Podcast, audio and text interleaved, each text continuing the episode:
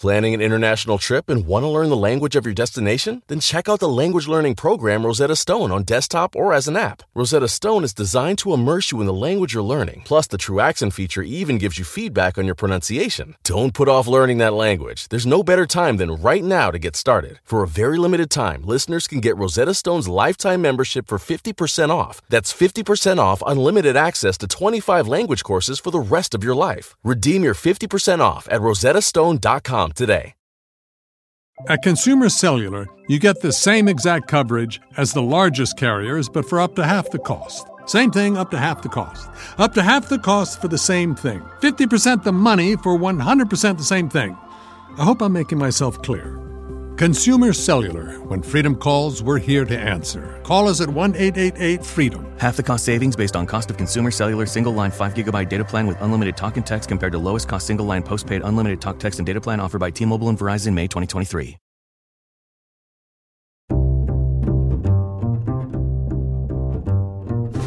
I'm Alan Alda, and this is Clear and Vivid conversations about connecting and communicating.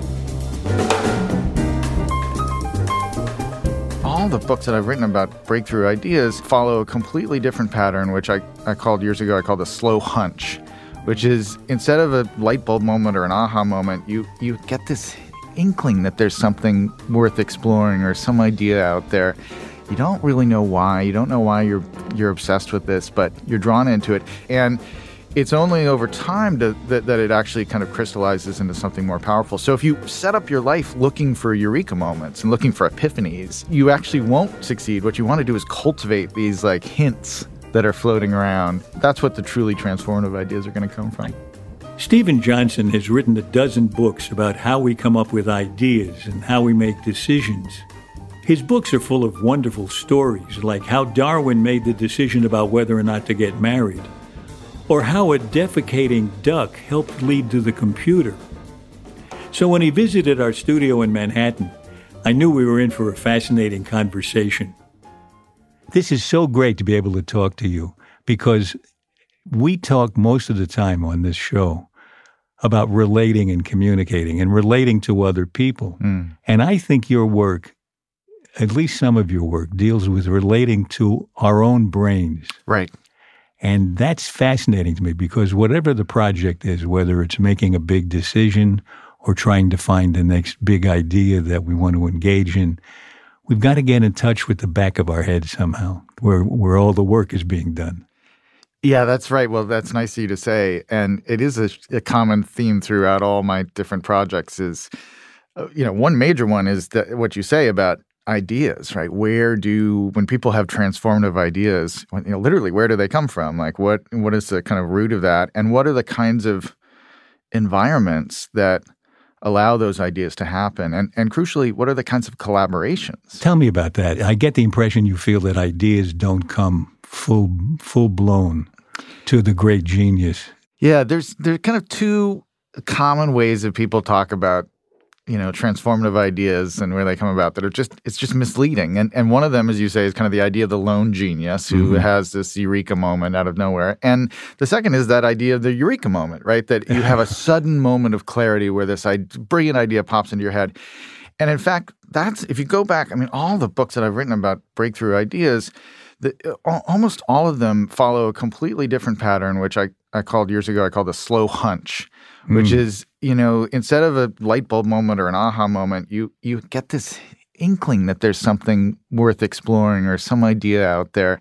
You don't really know why. You don't know why you're you're obsessed with this, but you're drawn into it. And it stays in that kind of hunch state for months, for years, in some cases for a decade or more in some of the people that I've written about. And it's only over time to, that, that it actually kind of crystallizes into something more powerful. So if you set up your life looking for eureka moments and looking for epiphanies, you you you actually won't succeed. What you want to do is cultivate these like hints that are floating around because uh, that's what that's what the truly transformative ideas are going to come from. I think people like me promote that idea to some extent because when we talk to people who have worked with big ideas, the tendency always is to look for the epiphany moment.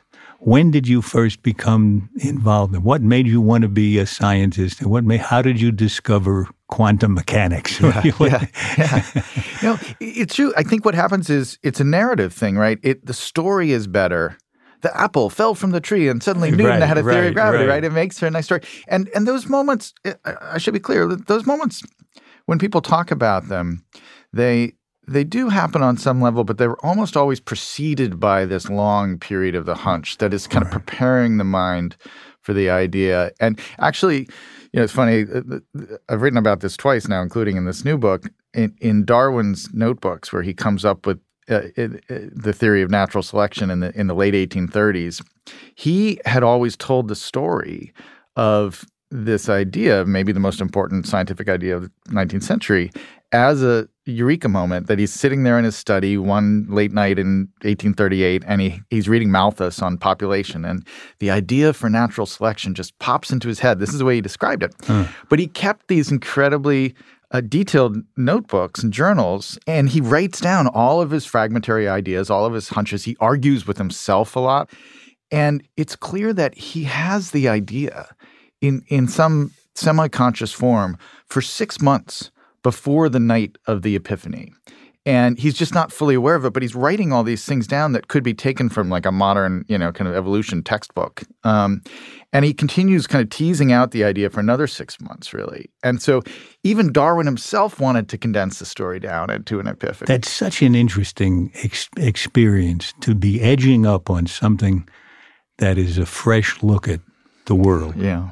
You get a floater that comes by Yeah.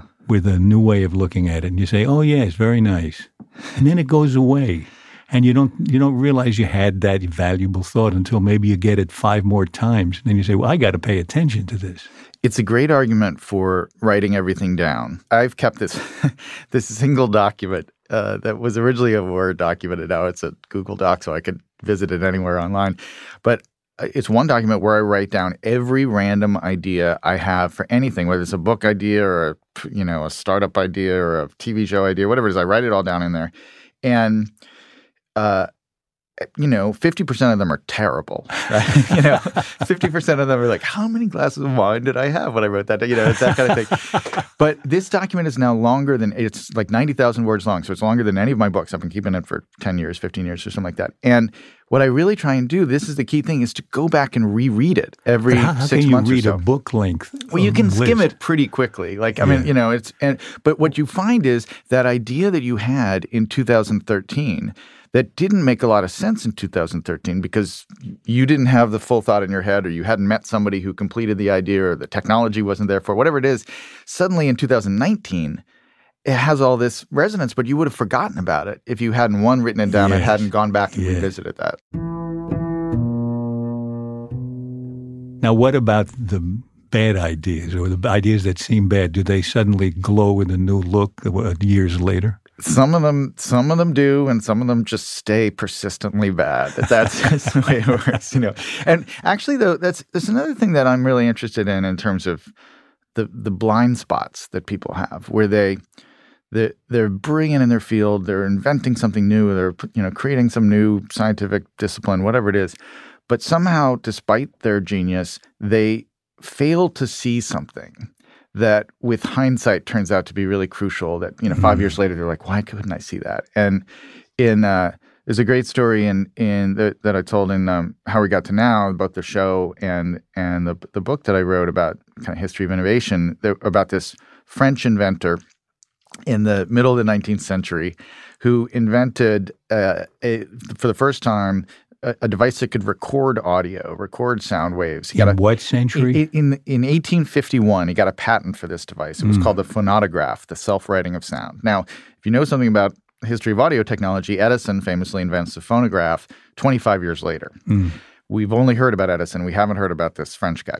And the reason why is that he had a blind spot. He'd done all this amazing, he was a generation ahead of Edison, but he failed to include one key feature in his device a microphone. Playback. Oh, playback. playback, just you couldn't bad. hear what was recorded, right? and this this turns out to be a highly sought after feature in people purchasing audio equipment, right? You know, and and what I love about it is that he it wasn't that he was trying to add that feature.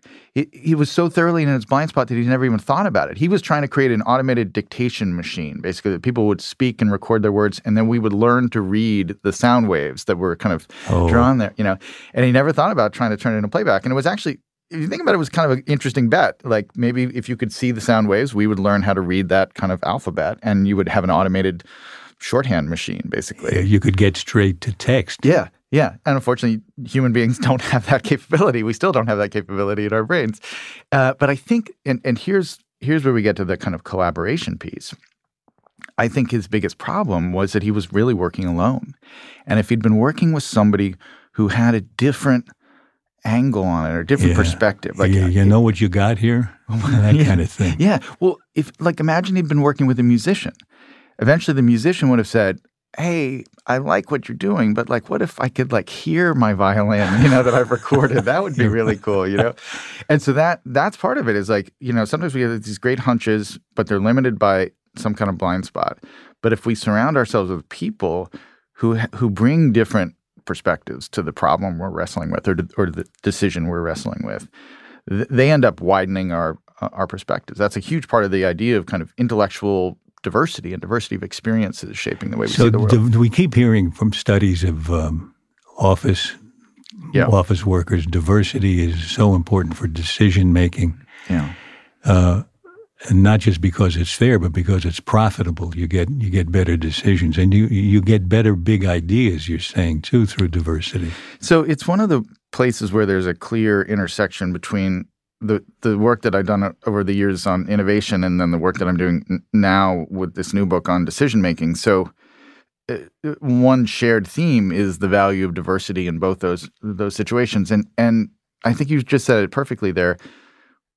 We celebrate diversity in our society appropriately um, for reasons that have to do with tolerance or equality of opportunity or equality of representation. We want to have a diverse group of leaders. We want to have a diverse Congress. We want to have a diverse leadership in our corporations, whatever, because we want to, you know, have people represented and have opportunity for all walks of life, all of which is great.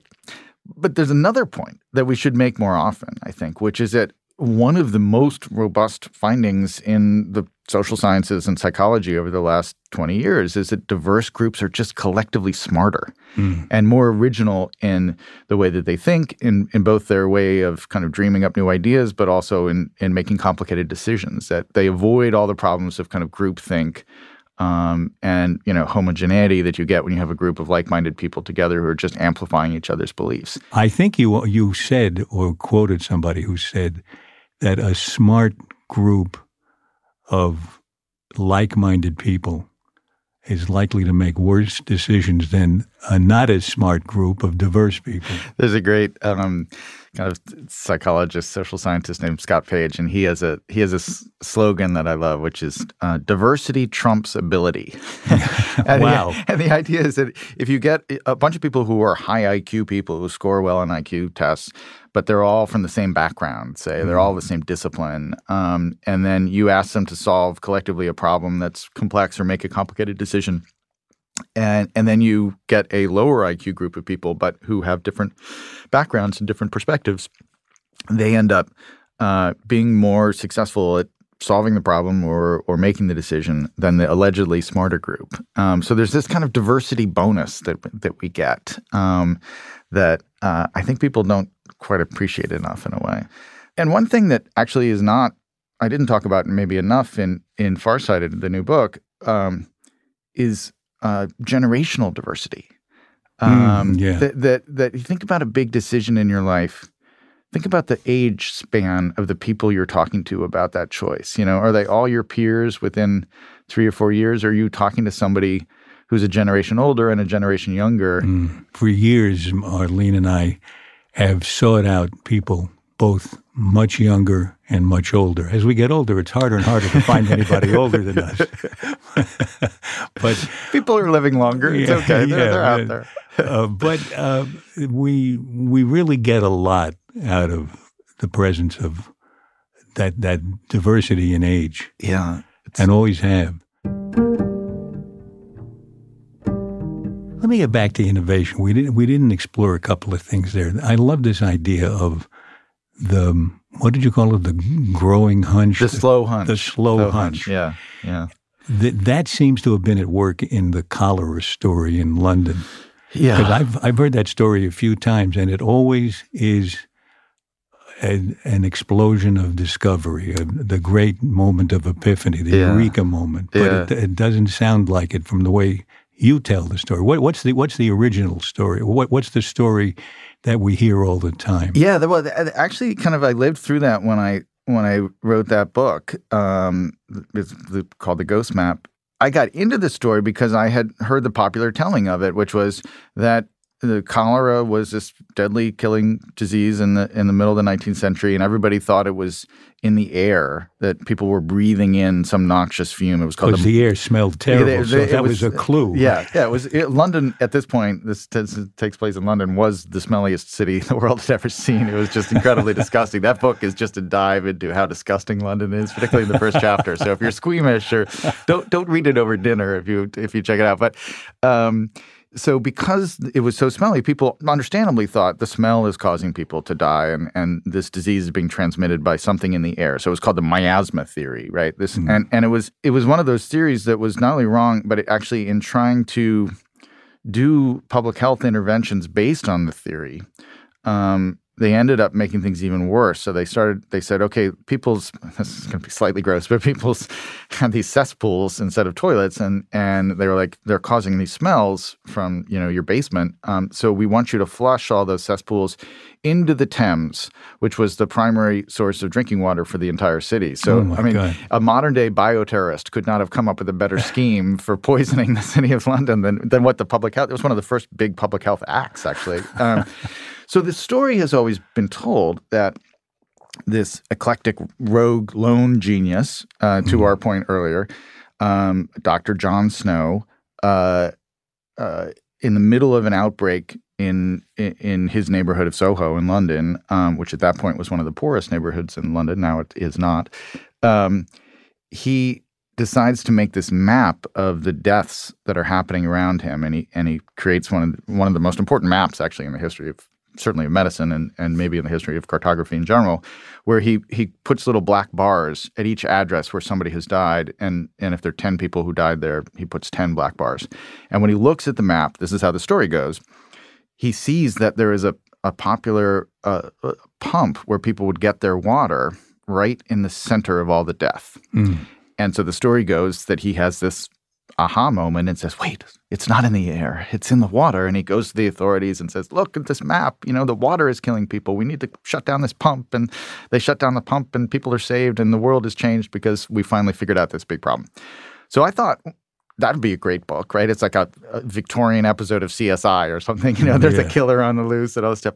And then I went to research it and spent all this time in the archives and reading all this eh, original work that Snow had done. And turned out that he had been working on this theory of the waterborne nature of cholera for years, for literally like five years. Like cholera was this hobby of his that he had on the side, and he'd started to think that maybe the theory was wrong. And it, you know, it had been slowly growing in his mind. And the map, which all that happened, but he really.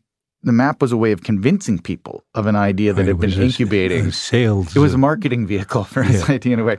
And then the other thing was there was this other guy who was a local minister named named Henry Whitehead, the Reverend Henry Whitehead, who became his collaborator. And because he had great social skills, he was able to connect with all these people who he knew his parishioners and get he accumulated a lot of the data that Snow wasn't ah. able to get. And so here was the story that was about this one lone genius and his breakthrough aha moment. And it turned mm-hmm. out to be a story about collaboration and a story about a slow hunch. It's an incredible story.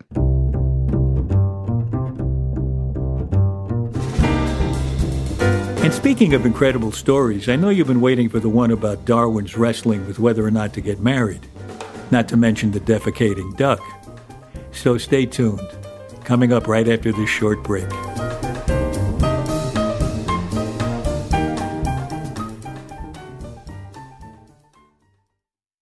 Disney Plus and Hulu are better together in the Disney bundle with new movies and series. On Disney Plus, experience the full Taylor Swift The Eras Tour, Taylor's version, with new main show performances and acoustic collection. On Hulu, follow the fantastical evolution of Bella Baxter, played by Emma Stone in the award winning film Poor Things.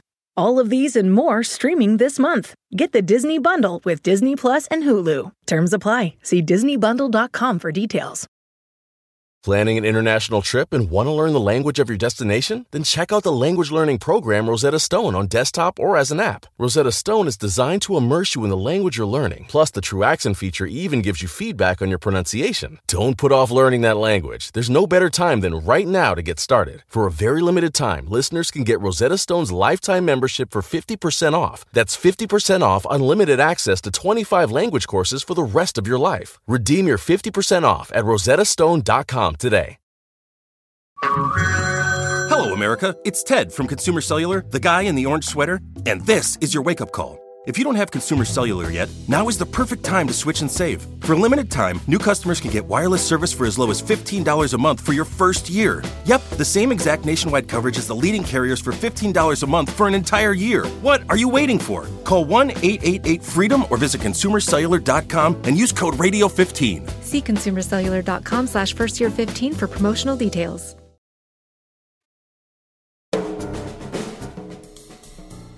I'm a great believer in the creative power of play.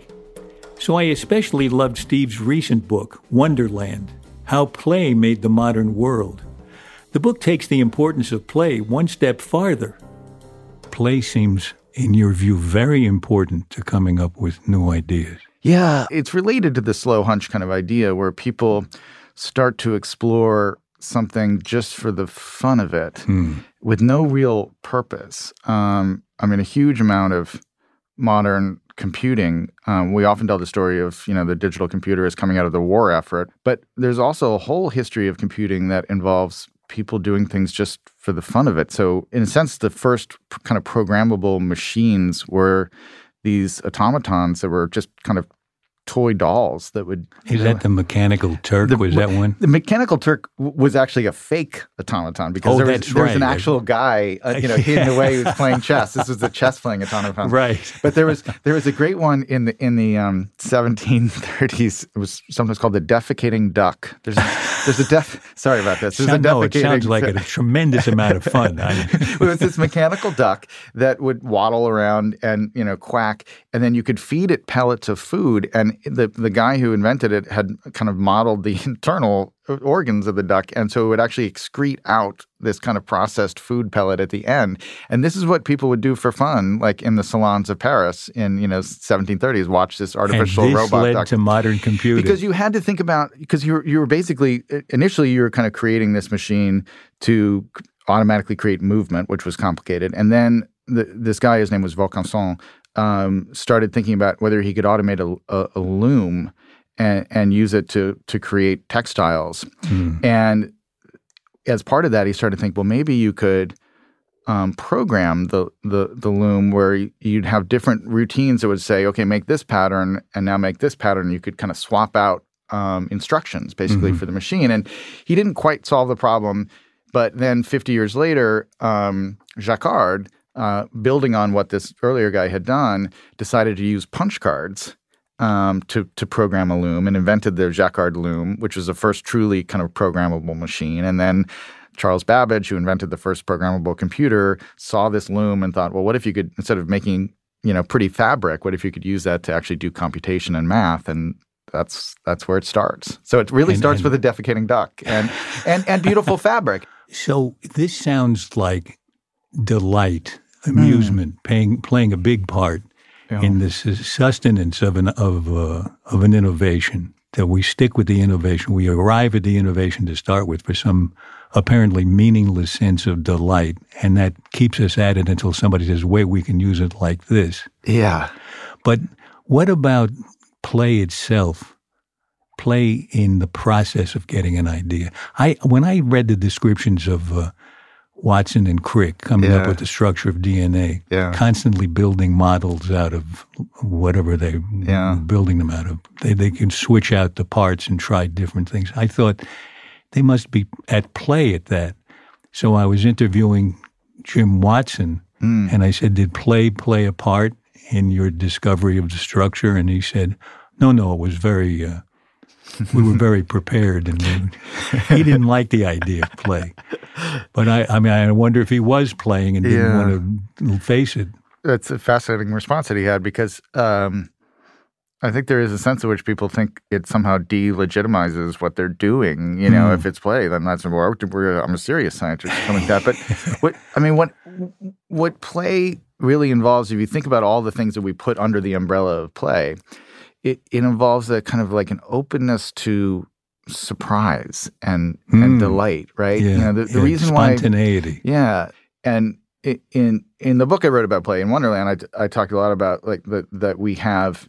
This is a kind of a neuroscience thing, right? We have a deep seated, you know, ancient brain chemistry that r- rewards. Um, our- our minds or stimulates our minds when we experience something that surprises us, right? We're constantly mm-hmm. walking around the world making predictions about what's going to happen next. And when something diverges from those predictions, we see something new, there's this dopamine regulated kind of experience where, like, that was interesting. I, I need to pay attention mm. here.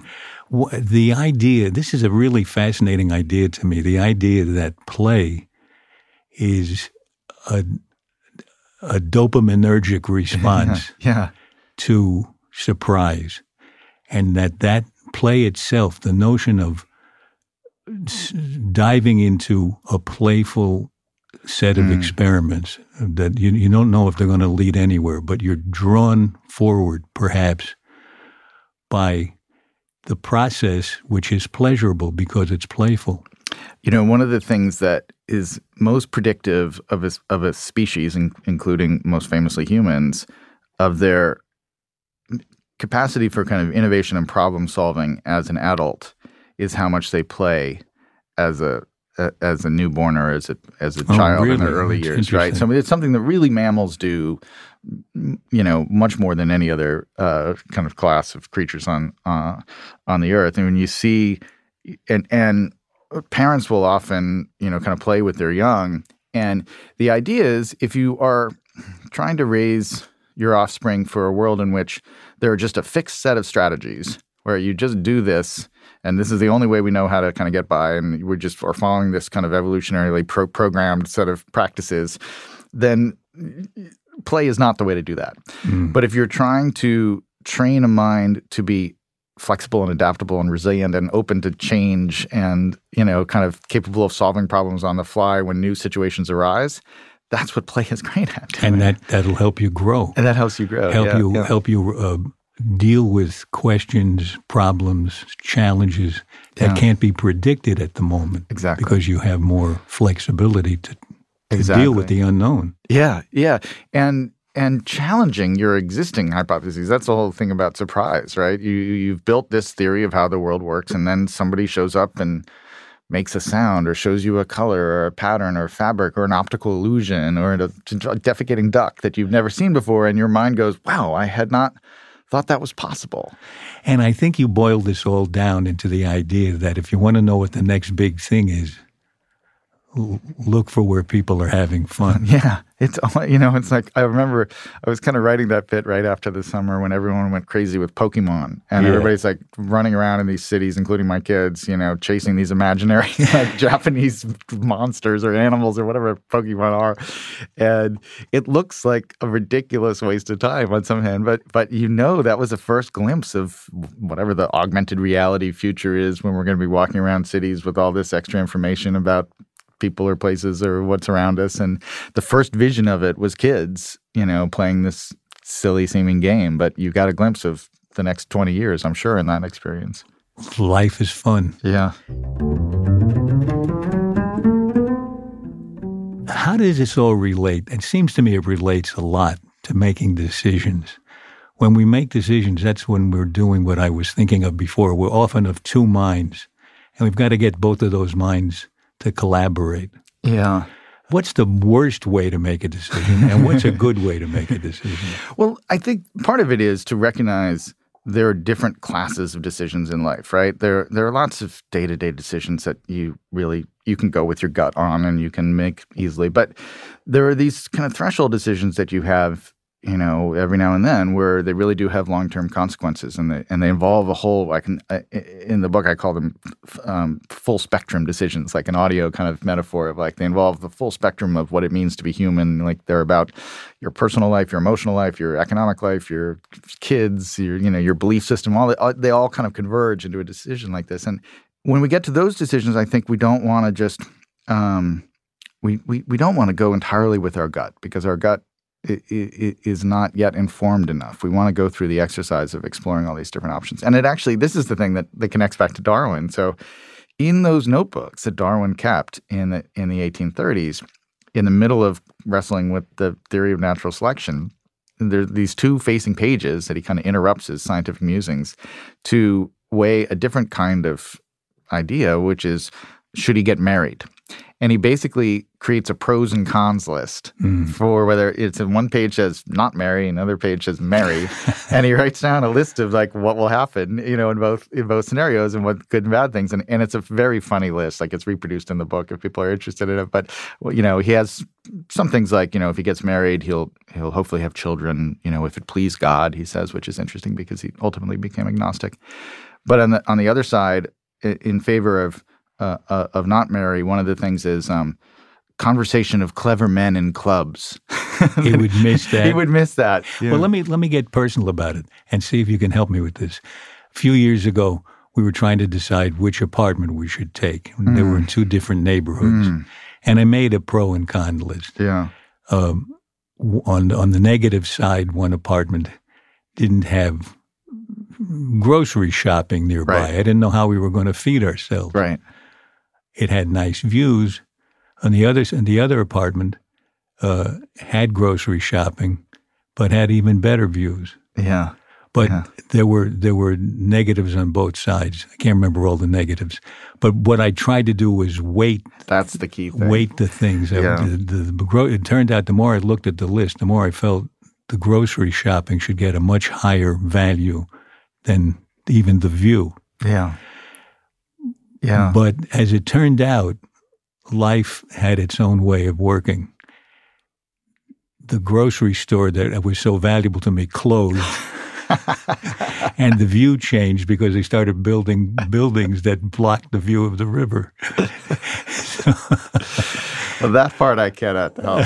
you know, but I, I, had a a decision that was similar, although the geographic span of it was bigger, which was that and this is in a way what got me started writing this book, along with that Darwin quote, is uh, that I my version of a midlife crisis when I turned 40, 41 was I got obsessed with the idea, having lived in New York my entire life, that I needed to live in California for some stretch of time, and that and that it was be a good thing for our family, and I was tired of winter, and I wanted more nature and all this stuff, and my wife was not interested. She didn't know anybody in California. She did not have the California bug, and and and so we had this whole long kind of decision process that I'm not sure we did very well, but um, it got me thinking about how we make choices like that. And it's a big choice, and there's so much at stake in it. Um, and I think part of what you did is right in the sense that the the biggest problem with the simple pros and cons list is that idea of weight, right? It, for Darwin, presumably having kids was more significant than clever conversation of men in clubs. Mm-hmm. Maybe not, but I think probably it was. And the pros and cons list doesn't quite do that. You're just like, well, this one is longer than this one, so I should choose this one, you know. But um, and it also doesn't scale up in in situations where there may be like you know three or four or five options on the table. It's very hard to do a pros and cons list like that. So there there are some techniques actually that I mean we don't want to get into them I think here, but that that are that are you know you actually would use a spreadsheet right you kind of create a model yeah. and you and you give weights to all the different values a little bit like what ben franklin did when he gave weights to things but he would uh, he would trust the weight that he gave it yeah when i whereas in real life i found that i gave it a weight and then the more i thought about it the more i began to realize every yeah. time i'd add up mathematically how you know yeah. the weights, uh, the negative weights against the positive weights, and I'd come up with a conclusion. Oh, you, well, you really want this apartment? I'd say, I don't know. I really care about that grocery store more than I thought I did, and I'd change the weight of it. The loss of this grocery store is clearly weighing very heavily. If we want to I, devote the rest of our time to working through this, I, I'd like you to form a committee with me about my neighborhood. How did it work out with you and your wife in California? It, you know, in the end, it worked out well, but it was it was tough for a while. We one of the things that I think is important in in making complex decisions like this is is trying to be this is the creative part of it. Like a lot of times you approach a decision and you're like, should we do this or not? And oftentimes the the best solution is actually this third or fourth option that you haven't thought about that is out there and you need to go through that exploratory kind of innovative process to kind of discover that other option right? And so in our n- negotiation basically instead of it just being like we're going to move there forever or we're going to stay in new york forever we ended up coming up with this third way which is we'll move for two years and if she wants to move back no questions asked we'll she can pull the ripcord and we'll move back. And so we'll go into it as a sense of it'll be a two year fun adventure. We'll live somewhere else. And she had the confidence that she would get back to her friends and to New York that she loved mm. and the pedestrian lifestyle and the grocery store that she loves down the block. All those things that we value in New York. And I went to it, I was able to think, well, like, hey, look, if she likes it, then maybe we'll stay. And we ended up staying for three years. Um, and the first six months were not fun at all. She was not happy at all, but she came to really appreciate it. And and uh, and now we still spend a lot. We moved. We did move back, but we spent a lot of time out there still. And our kids have gotten this nice, you know, outdoorsy with Brooklyn street smarts kind of mix, um, which has been good for them growing up. They became big surfers, and so it, it it was good in the end. That sounds a little like your advice to uh, not be stuck with two choices. Yeah, or even that, one choice, like a whether or not kind of choice. Whether or not to yeah. do something. There's there are other ways you can come in at it sideways and see other options. It's kind of about storytelling too, because mm. you're telling the story about the future and you're imagining different stories, right? You know, so when you're contemplating a decision like this, tell tell three stories um, about this path you're looking at one where things turn out well, one where things don't turn out that well, and then one where things get weird. Hmm. and that yeah. exercise That's the one that's real. Yeah. But even even if it doesn't happen, like that exercise of trying to imagine what the weird outcome would be yeah. is is is playful in some ways and and illuminating. And then the, the other thing that actually I wasn't fully aware of until I started writing this book is is how important decisions are to the stories we read or that, that we watch. Um, that that's a lot of great. Some of the, my favorite narratives in, in novels or in television or movies are stories where the real kind of narrative drive comes not from like who is the killer or you know like will they win this battle, but rather this character has a really hard choice to make, mm. and in a way, it's interesting. I mean, I know you you had Paul Bloom on uh, mm-hmm. a, a, while ago with, with, his Against Empathy book, but it's a, it is a form of empathy in the sense that yeah. you you enter into the mind of other people and watch them make choices, and I do think that that on some level makes you a better decision maker. And uh, interestingly, like as as the book was done, basically, um, what we decided is with our oldest son who was 16 to um, watch the great TV series Friday Night Friday Night Lights, um, the kind of Texas football series, and I hadn't realized it.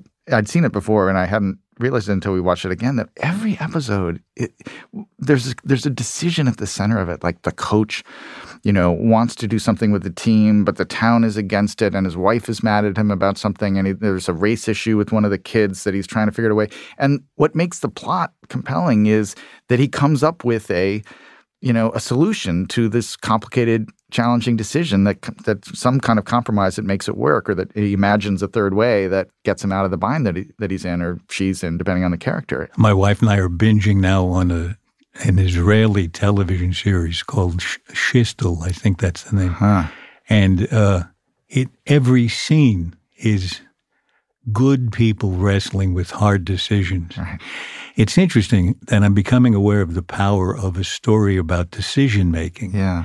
That sounds like a quiet occupation. It's not like riding a horse into town and cleaning up the town with your six gun. But it's it's a powerful thing to yeah. have to choose between your loyalty to one ideology or lifestyle and your your loyalty to your family or whatever the choice has to be. Yeah we I guess we're faced with that all the time, and and when it gets boiled down into a good story, it's very involving. In a sense, these things are simulations, right? We don't have, we don't yet have a computer program that we can run that would say simulate my move to California. Yeah, you know. yeah. I tried to work one out when I was figuring out the apartment, and I, I gave up on it. it just it doesn't do.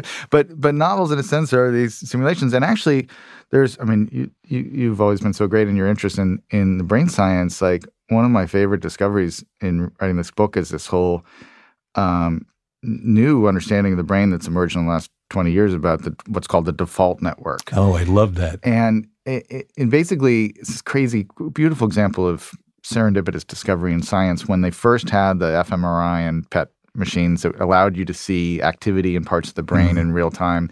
Um, they all these researchers were like, "This is fantastic. We can now figure out what parts of the brain are active when someone is identifying a face or doing mental math or mm-hmm. listening to music, whatever it is." And so they stuck everybody into the scanners and had them do whatever they were studying, but they they needed a control because there's so much activity in the brain anyway. So they needed an example of the brain doing nothing, and then they could compare it to the brain doing something, and they could figure out you know the difference.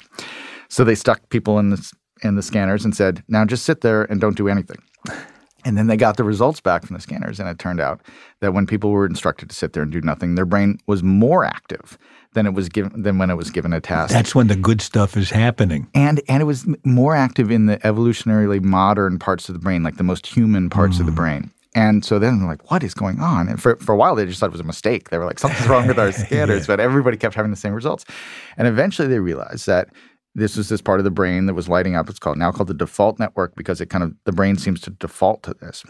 And what people are doing during that time is is daydreaming and mind wandering and and sometimes called cognitive time travel, where they build simulations hmm. of you know future events based on recent past events. You're you're automatically at play. Yeah, you're playing. Yeah, you're this fabulous playing kind of making scenarios, out. Yeah, playing yeah. scenario, and and then the body kind of tests each scenario with its emotional response. So you mm. imagine what might turn out, and you think about, oh, that would make me feel bad, or that you would make me feel cramp. good. Yeah, exactly.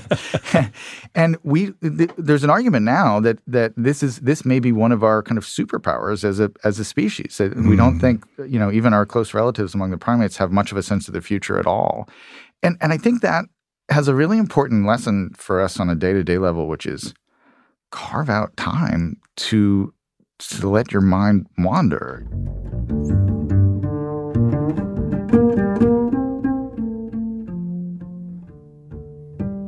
Well, I could talk to you all day. I, I, I would love to. In fact, we, we ought to get together sometime and just talk. Yeah, or just sit there and mind wander together. Yeah, that's right. That's right. It. Thank you. So we we usually end our talks with this a list of seven questions, quick questions yeah. that we hope get quick answers. You, you game for this? Yes, absolutely.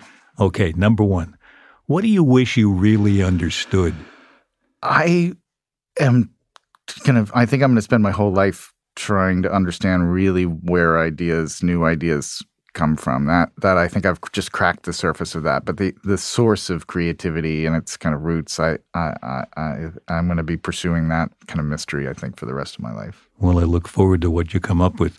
What do you wish people understood about you? I, I think the, the, the thing that most this is common of folks who have had some kind of success in, in your life is that the feeling on the inside is always I am a complete imposter.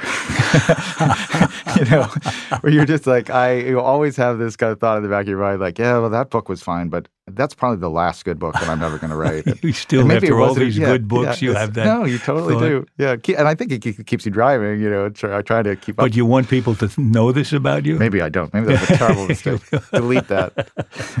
okay, next question. What's the strangest question anyone has ever asked you? Well, I I guess when I first went on just recently book tour for Farsighted, I hadn't thought about this at all, but I write this book about decision making and I go on, you know, kind of call in radio shows and I talk about all this stuff. And then people call in with a live question. And the question is So my wife and I are trying to decide whether we should have a second kid should I? You know, like like I was like, oh no, I'm like an advice columnist now or something like that. It's like, I wait, I don't, I don't, I didn't want to get into this business. So.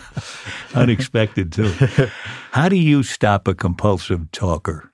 Oh, I, you know, I generally have, I, I, I, because I've written about so many different things. I have a very wide but maybe thin knowledge of the world. Like I know a little about a lot of things, and so whatever I, I somewhat pride myself on this. That you get into that cocktail party conversation or whatever the person does, like I have just enough knowledge to like To get actually in. get in there and Yeah. say, well, that's interesting what you just said about ant colonies. I happen to have written a chapter about ant colonies in a book, you know, whatever.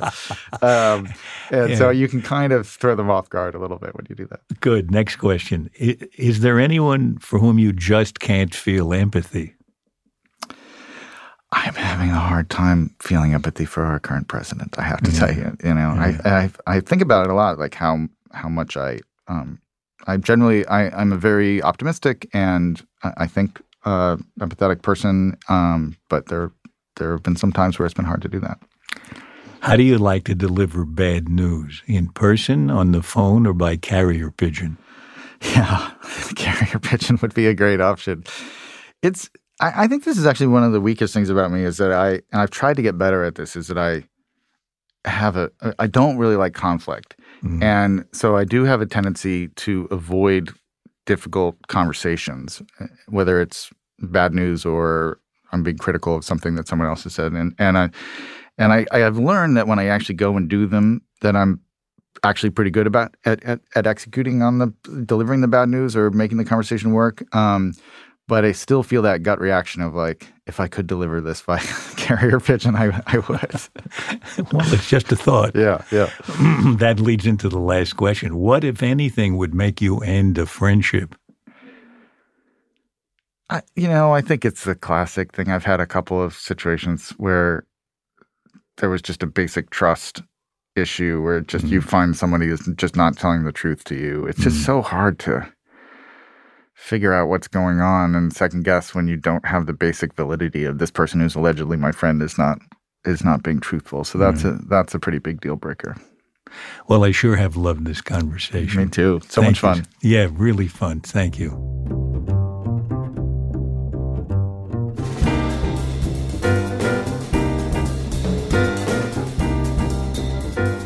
This has been clear and vivid. At least I hope so. My thanks to the sponsors of this episode. All the income from the ads you hear go to the Center for Communicating Science at Stony Brook University. Just by listening to this podcast, you're contributing to the better communication of science. So thank you.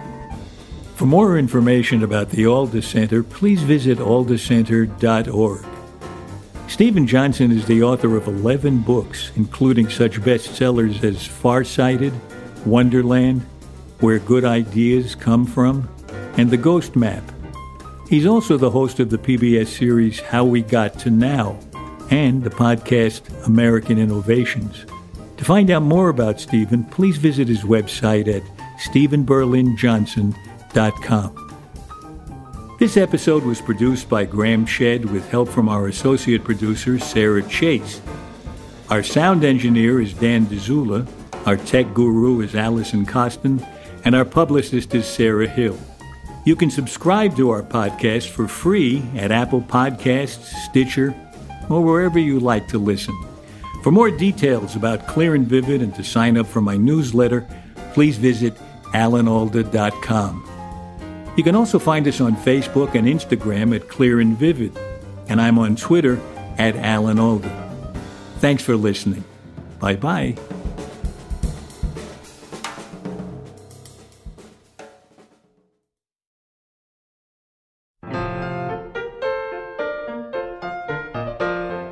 Next in our series of conversations, I talk with Pardis Sabeti, a young scientist who mines the human genome for its secrets. Her breakthrough work helped tackle an outbreak of the deadly Ebola virus in Africa. She approaches her work with a sense of play, and she's also the lead singer in a rock band. I was the kid who hung out with the math teacher and did like science problems for fun. And I was the girl who played football at lunch with the boys. I, I guess the one thing I say about growing up in a different culture is that you don't know the rules of that culture and so you break all the rules and i think that was great for me so i did get kind of picked on a lot but not for being uh, from a different country but just for being strange A young woman who's anything but strange, Pardis Sabeti. Next time on Clear and Vivid. To listen to these podcasts, you can subscribe for free at Apple Podcasts, Stitcher, or wherever you listen.